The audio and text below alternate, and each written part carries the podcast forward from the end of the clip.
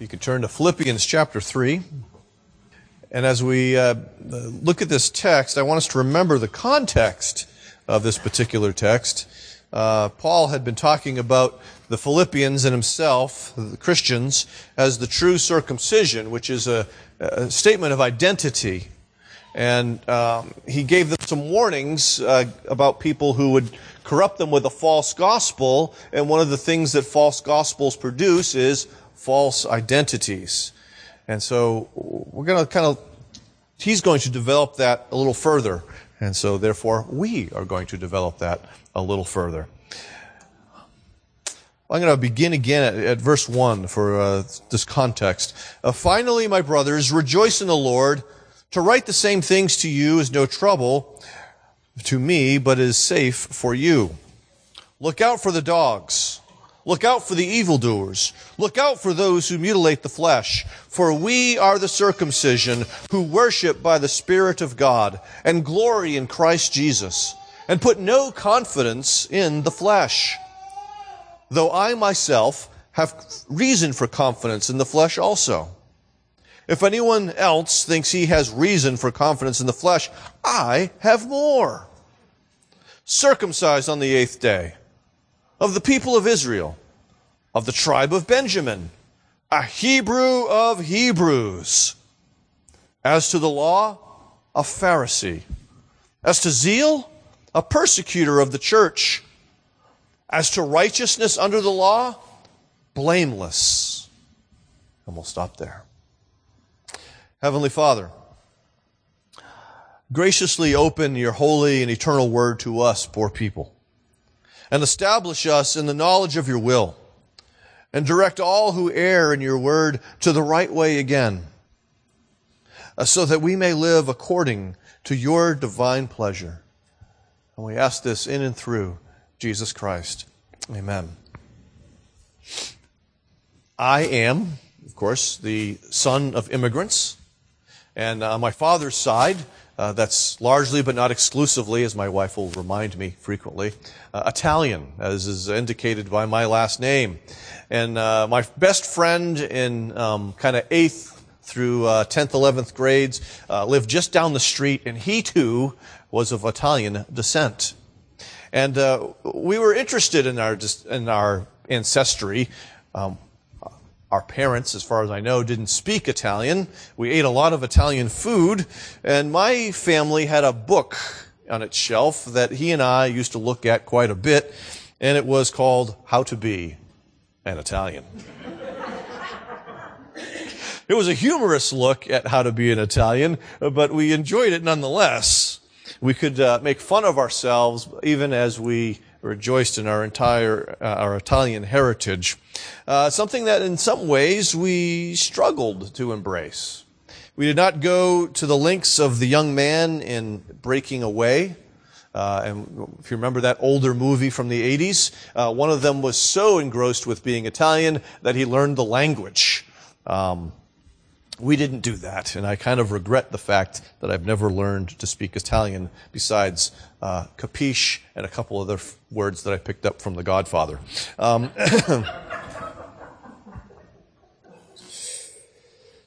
identity. We all have a real identity, and sometimes we can be caught up in the wrong identities. And that is precisely what Paul is worried about as he writes to the Philippian believers. He's worried about them uh, taking the wrong identity, and this is all wrapped up in this discussion of uh, we put no confidence in the flesh, but there are those who do, and Paul is going to talk about that. And so the first question that ought to come to mind as we think about this, uh, as, uh, that Paul is basically answering is, how is it that people put confidence in the flesh? What does that look like? I mean, he just threw that phrase out there and now he wants to sort of explain all of this thing because the opponents, the, the look out, look out, look out, the people that he was wanting them to look out for were putting confidence in the flesh. Then Paul does something amazing and uh, uh, that some people don't, don't understand. He says, I myself have reason for confidence in the flesh. And he even goes to the point where he says, I have even more reason for confidence in the flesh. Interesting. Why in the world does he do, this? Uh, what is going on with this apparently contradictory statement to what he has just made? And I think to understand why he goes in that particular direction, we have to get back to Proverbs, particularly the 26th chapter, verses 4 and uh, 5. Answer not a fool according to his folly, lest you be like him yourself. But then the key phrase, the key response to that, the counterbalance to that, answer a fool according to his folly, lest he be wise in his own eyes. And so uh, Paul is here answering the fools according to his, their fool's folly. He's answering it as if this was true so the other person can see the folly of their viewpoint. And so he's trying to one up them in a sense. And I'm reminded of a very old Saturday Night Live sketch. This is so old I can't find it on YouTube. So I can't remember all the dynamics of it, but I remember it as Quien es más macho? Clint Eastwood o Ricardo Montalban?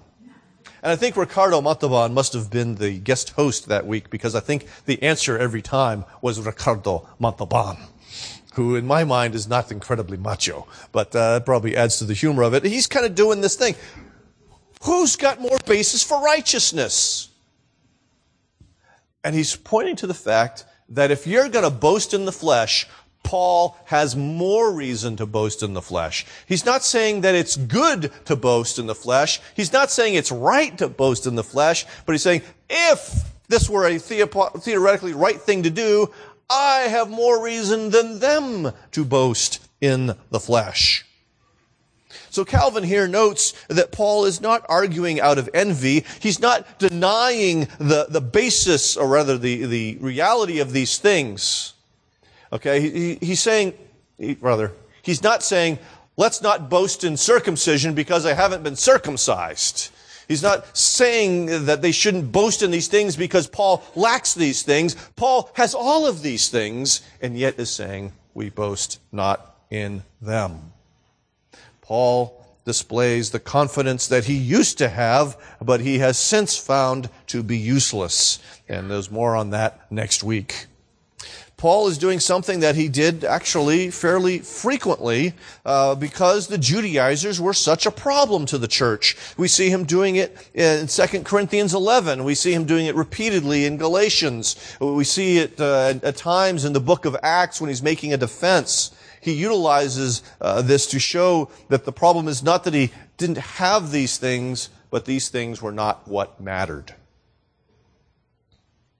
And so he lays out these things and he begins, uh, there's four things that, that I want to look at initially, that he circumcised on the eighth day in keeping with Genesis 17. Okay? He was not like Moses' son that we read about. That's how serious uh, the, the older Jews took this, uh, uh this view of circumcision, precisely because uh, Abraham, uh, sorry, Moses was almost killed because his son had not yet been circumcised. It was serious business. It was important. And Paul recognized this.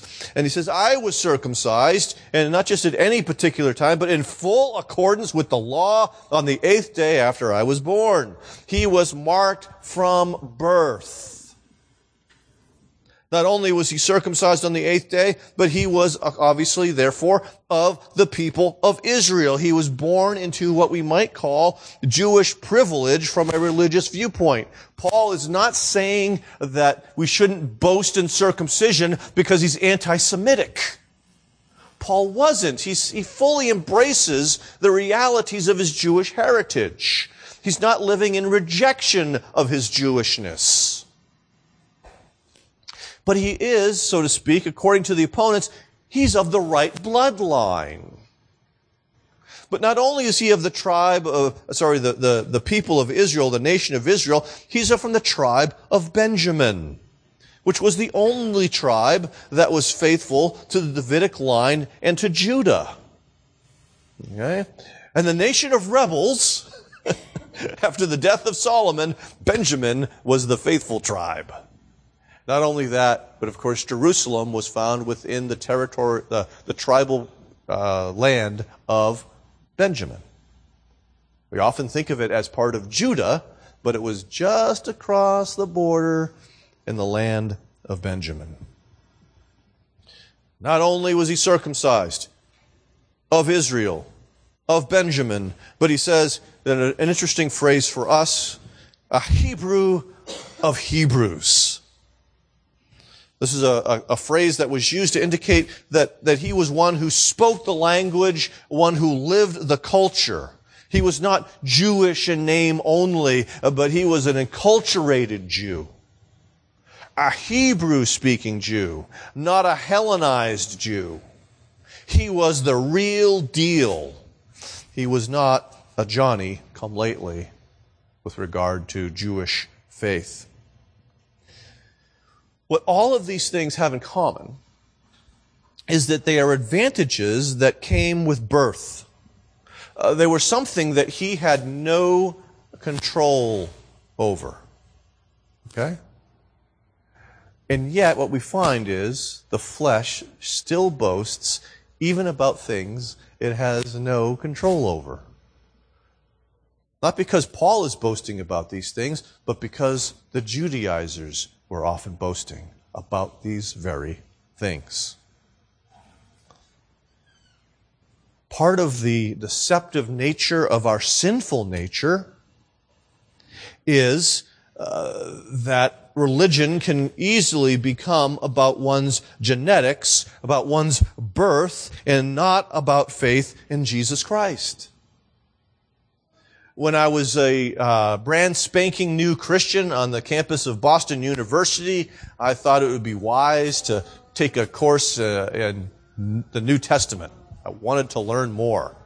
Um, little did I realize at the time that, of course, BU was the school that produced. Um, well, that's where Martin Luther King Jr. got his PhD. And it's also where Steve Brown, before he was converted, got his PhD. So, Boston University has some interesting uh, connections to history, um, but not necessarily the most orthodox religion department in America. And I was, uh, I was in a sense, um, probably this, the pupil that my professor liked the least. She, because in part, she said she was a Christian because she was an American. Really? Is that how one becomes a Christian? But we saw the same thing. My friend and I, growing up in southern New Hampshire, we're Italian, and therefore we are Catholic. Okay? We don't realize that, of course, that there were many Protestant reformers uh, that were from northern Italy and things like that, like Peter Martyr. But nonetheless, in, in our minds, we're Italian, therefore we're Catholic. And in fact, one of the great, um, our dad grew up in Lawrence, Mass. And one of the, the great celebrations in Lawrence, Mass is the Feast of St. Anthony. I mean, there's like a big parade and street vendors and all of this kind of, a huge deal for the Italian American community in Lawrence, Mass. Still, to this day, uh, a big deal for the Italian American community there. Identity and confidence before God can easily become built on our ethnic or cultural background. It's the air we breathe, and we can confuse it with faith we can confuse it uh, with a vital relationship or the basis of our relationship with God. Ethnic or cultural background uh, often then becomes the reason for excluding other people from our community. For instance, there is the joke and it goes around my house fairly often. If you ain't Dutch, you ain't much. And we use that as a joke. But the reason the joke exists is because of the ethnic prejudice of the Dutch community in America, such that the Dutch Reformed Church was very inbred. The reason they grew was making babies.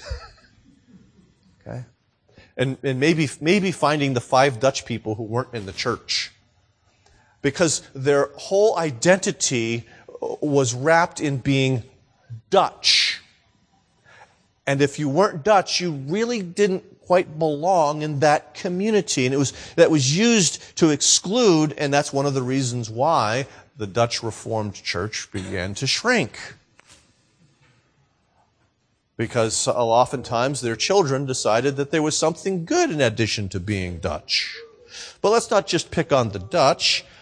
One of the things that I struggled with in my prior denomination is what we called the blue bloods. They were the people who were born and raised in the ARP church. I was a Johnny come lately non blue blood. And the, the sense that a lot of us non blue bloods had was that the positions of power and prestige would be closed to us because we were not born and bred ARP people. We were not blue bloods. So it, it's not just the Dutch who have this problem, it's a human problem. Our righteousness is not to be found in rites that we've undergone. It's not to be found in our, our, bloodlines, you know, eh, taking your DNA test. Your righteousness is not found in the, the culture that you were a part of or that you embrace. And in fact, you cannot glory in Jesus Christ while you simultaneously glory in those things. You cannot glory in Jesus and in rites. You cannot, and I mean that R-I-T-E-S, just to be clear. You cannot glory in Jesus and your bloodline. You can't glory in Jesus and your culture. That's what Paul is getting at.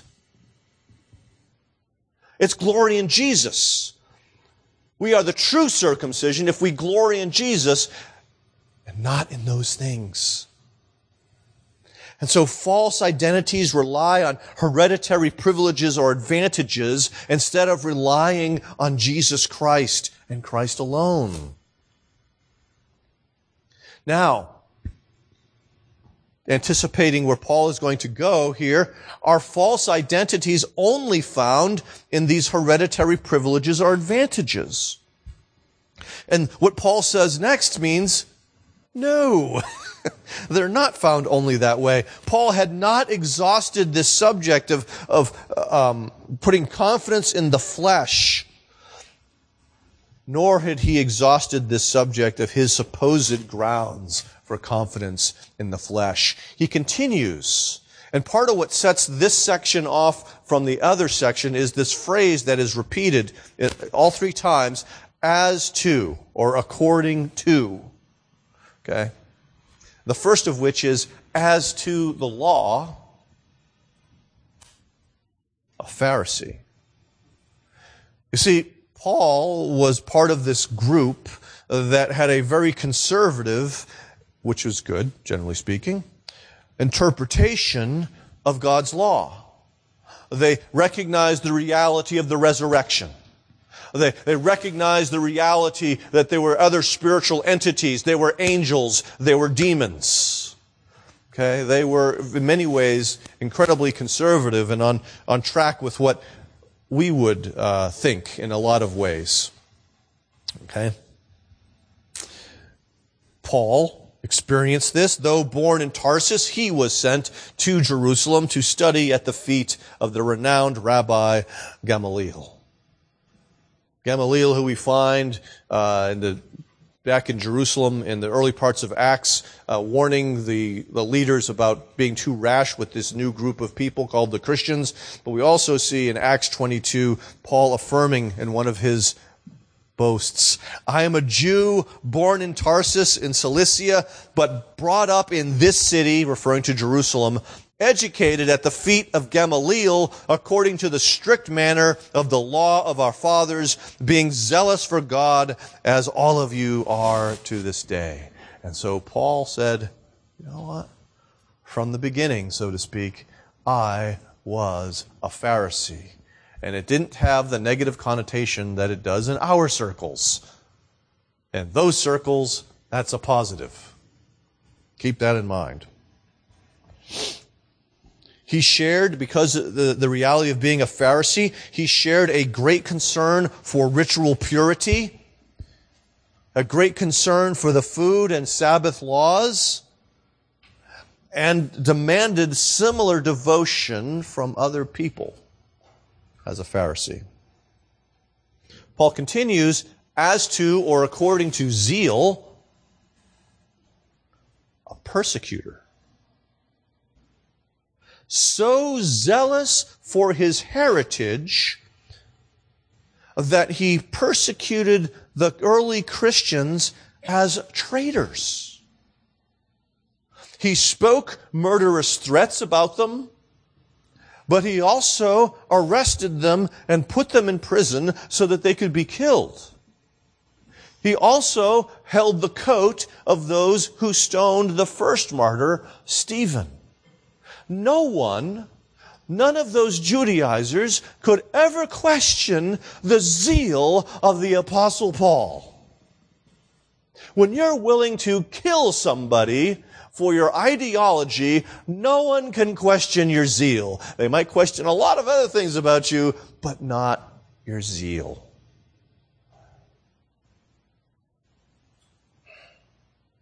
We see Paul talking about this. It happens in Acts 9, and Paul will repeat it later on when he's uh, defending himself before uh, the, the magistrates. But Falling to the ground, Paul heard a voice saying to him, Saul, Saul, why are you persecuting me? And he said, Who are you, Lord? He said, I am Jesus, whom you are persecuting. So we see that one of the things that false identities, that a false uh, uh, connection with righteousness does, is it tends to seek to destroy those who don't share those identities. Again, Paul saw these people as traitors to the faith and therefore sought to destroy them.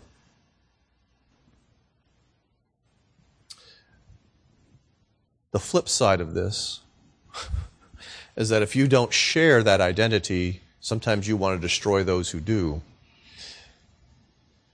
I had the years I was on the bus, middle school, were the hardest years of my life. And uh, there were a number of reasons for that. But there were some kids who lived on the, uh, the next street over all the way down. But they were at our bus stop.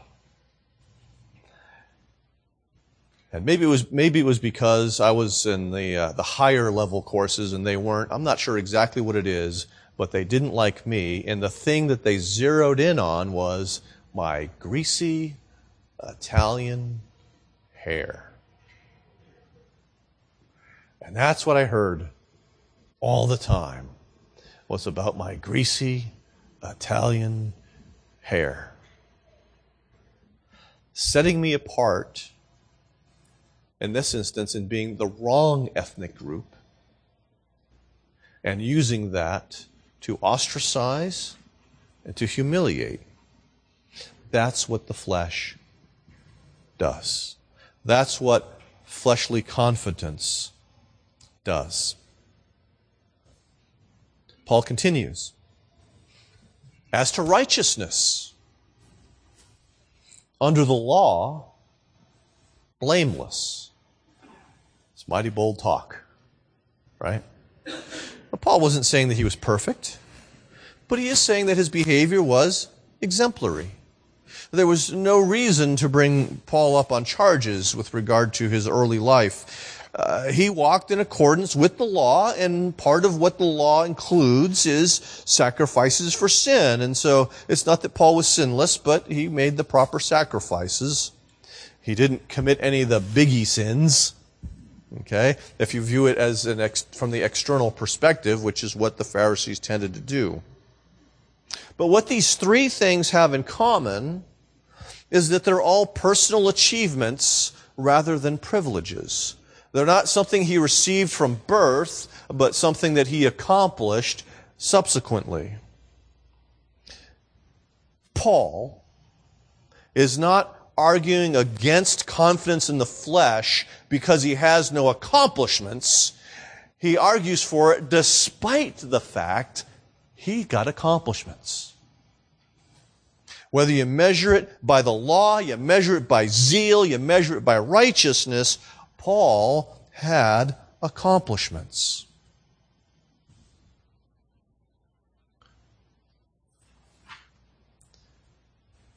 We tend to build false identities, a false righteousness on our achievements.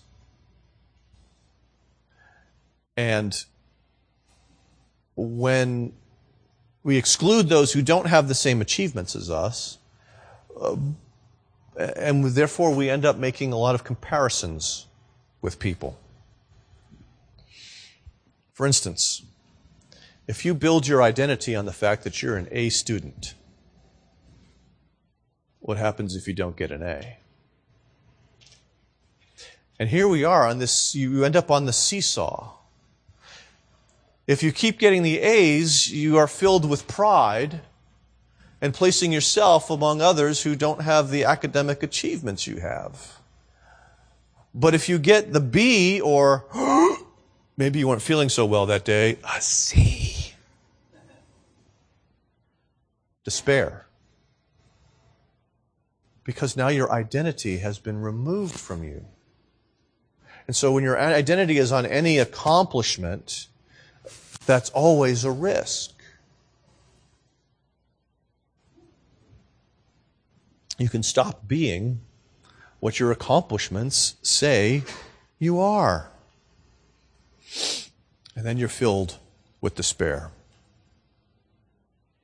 That's part of why Paul later in Ephesians will warn them that is by grace you have been saved through faith. This is not of your own doing. It's, it's not of your zeal. It's not of your righteousness. It's not about the law. It is a gift of God, not a result of works, produced by the flesh, I might add, so that no one can boast before God. And so our righteousness isn't in uh, position, it isn't in zeal, it's not in obedience, because, again, you can't glory in Jesus and simultaneously glory in those things. You cannot glory in your righteousness, in your position, in your zeal, in your obedience, and also glory in Jesus at the same time. Um, um, frequently I'll mention both and in some argumentations. This is not a both and. This is an either or. And so false identities rely on personal achievements instead of relying on Jesus Christ. From there, there's a sort of a third question that's not answered directly by this text, but is sort of behind all of this in a larger aspect of, of, of Scripture. What is the danger of these false identities? Why does this tend to upset Paul so much? And we're going to answer some more of this next week when we uh, continue his line of thought, but I, I wanted to draw out some other things this week. In that Paul is afraid or concerned that these issues will tear the church in Philippi apart.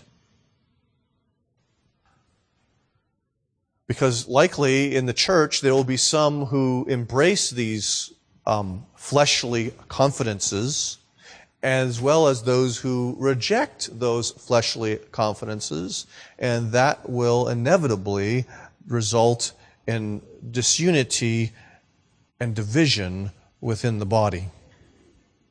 You see, the Judaizers are, in a sense, the antithesis of the gospel humility that we spoke about from chapter 2, because they're making their interests paramount as opposed to the interests of Jesus being paramount. They're neglecting what we see in Ephesians chapter 2, where Paul says that Jesus himself is our peace. He who has made us both one and has broken down in his flesh the dividing wall of hostility, which in particular Paul talks about between Jew and Gentile.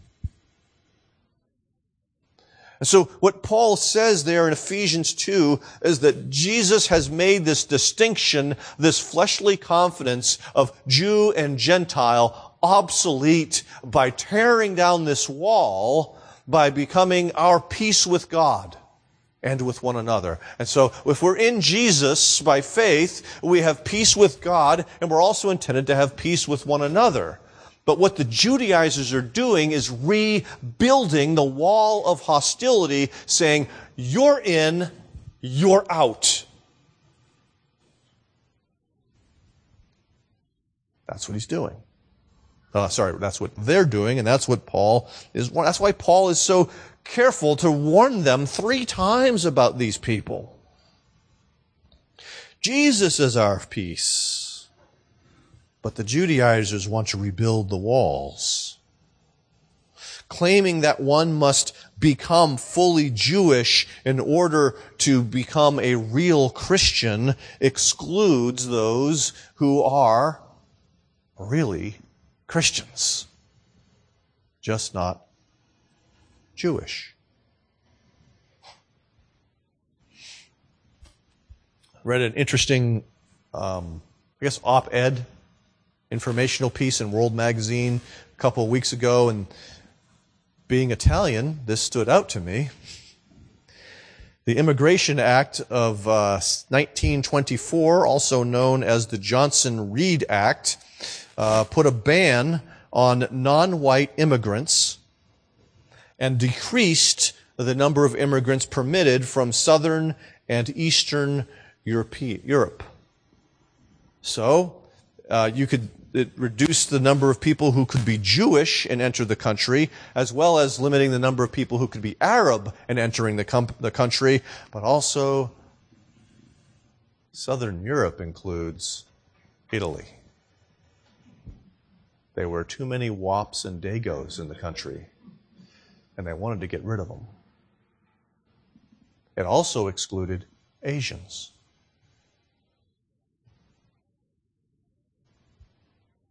This was a real immigration act, excluding people who aren't like you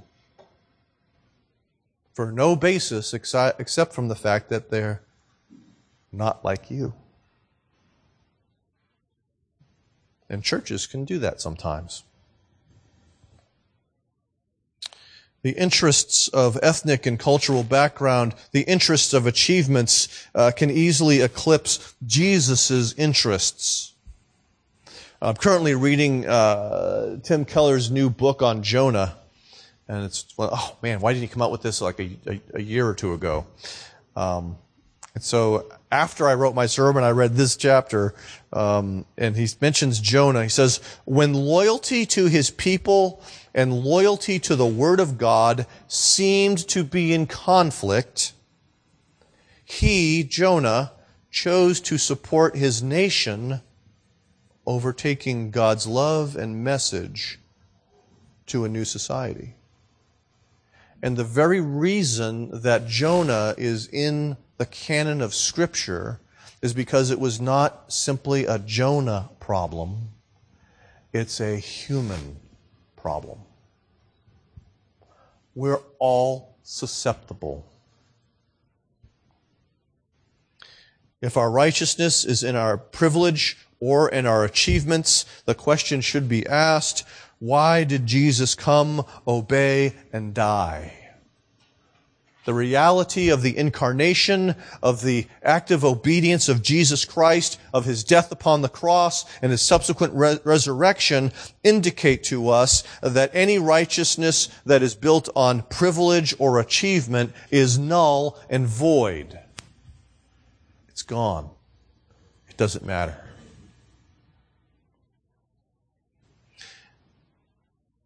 So we see in the Old Testament Circumcision, a big deal. Such a big deal. Moses almost died.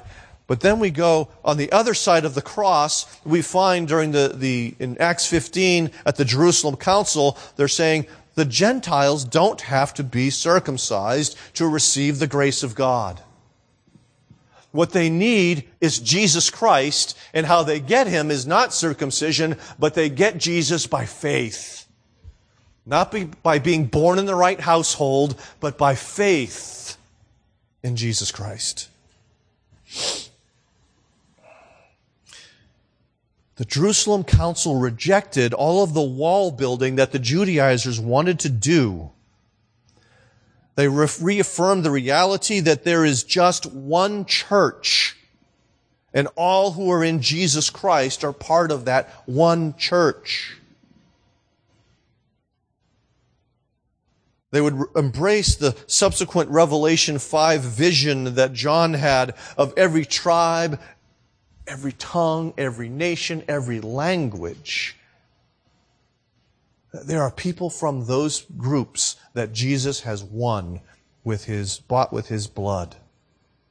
It is something that we affirm in our creeds. It is in both the Apostles' Creed and the Nicene Creed. We believe in the Catholic or universal church we do not believe in the Dutch church. We do not simply believe, uh, you know, in the Italian church or the white church. The Catholic church that transcends all the geographic and ethnic, cultural boundaries we might imagine. And if we make policies that violate that, we are sinning. Jesus is building one church. He's not building groups, uh, you know, churches for different groups. And it could be, you know, uh, let's, let's play. It's one for the whites and one for the blacks and another for the Asians. And then you have the uh, Eskimos and there's one for the Arabs. That's not what Jesus is doing. He's gathering them into one body. Not one for the engineers, one for the accountants, uh, one for the neither or, the teachers. Okay? That's not what Christ is doing. But he's gathering those people from different accomplishments into one body for his glory. And that's why Paul can say in Colossians 3, here there is not Greek or Jew, circumcised and uncircumcised, barbarian, Scythian, slave, free, but Christ is all and in all. And similarly, similarly in Galatians 3, there is neither Jew nor Greek, there is neither slave nor free, there is no male or female, for all are one in Christ Jesus.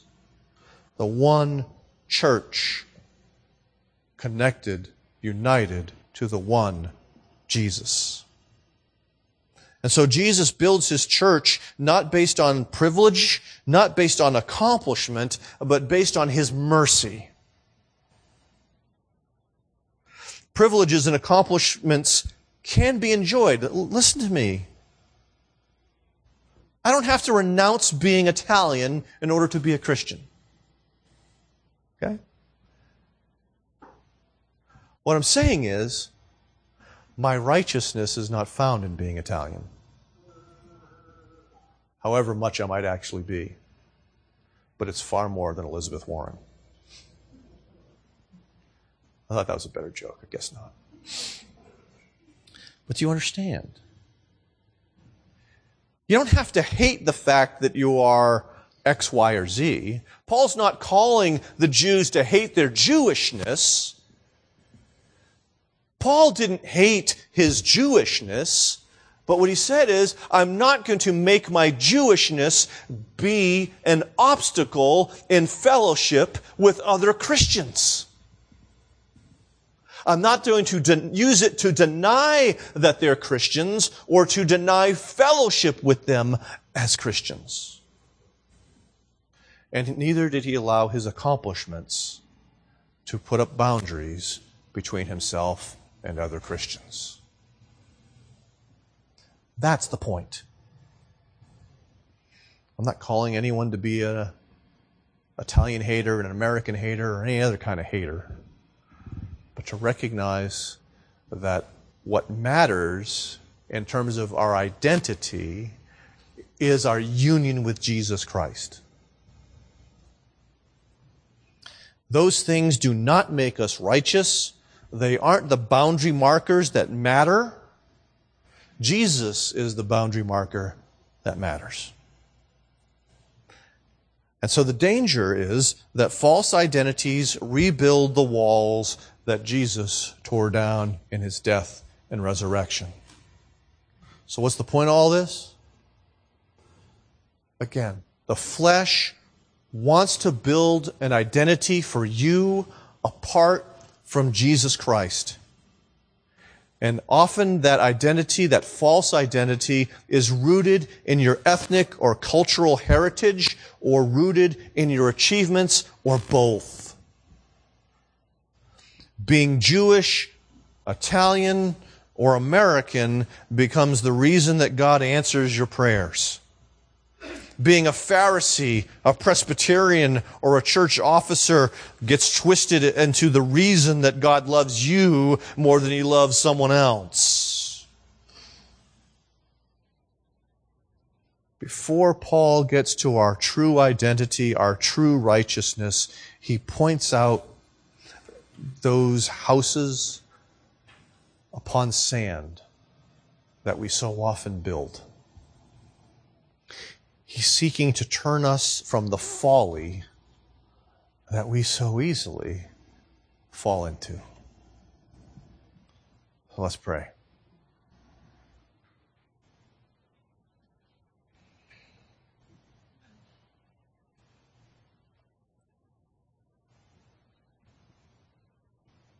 Father, sometimes we um,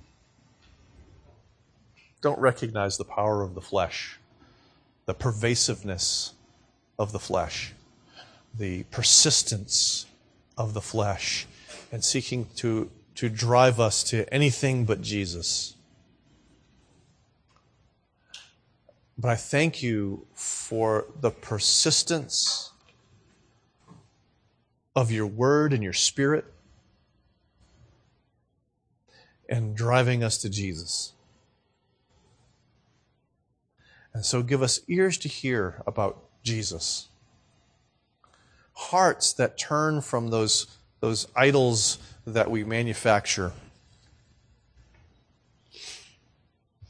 that we might be resting in the one who died and was resurrected for us Jesus. And we desperately need your help to be doing that. Because we keep trying to rebuild the things we tear down. So have mercy on us because of Jesus. Amen.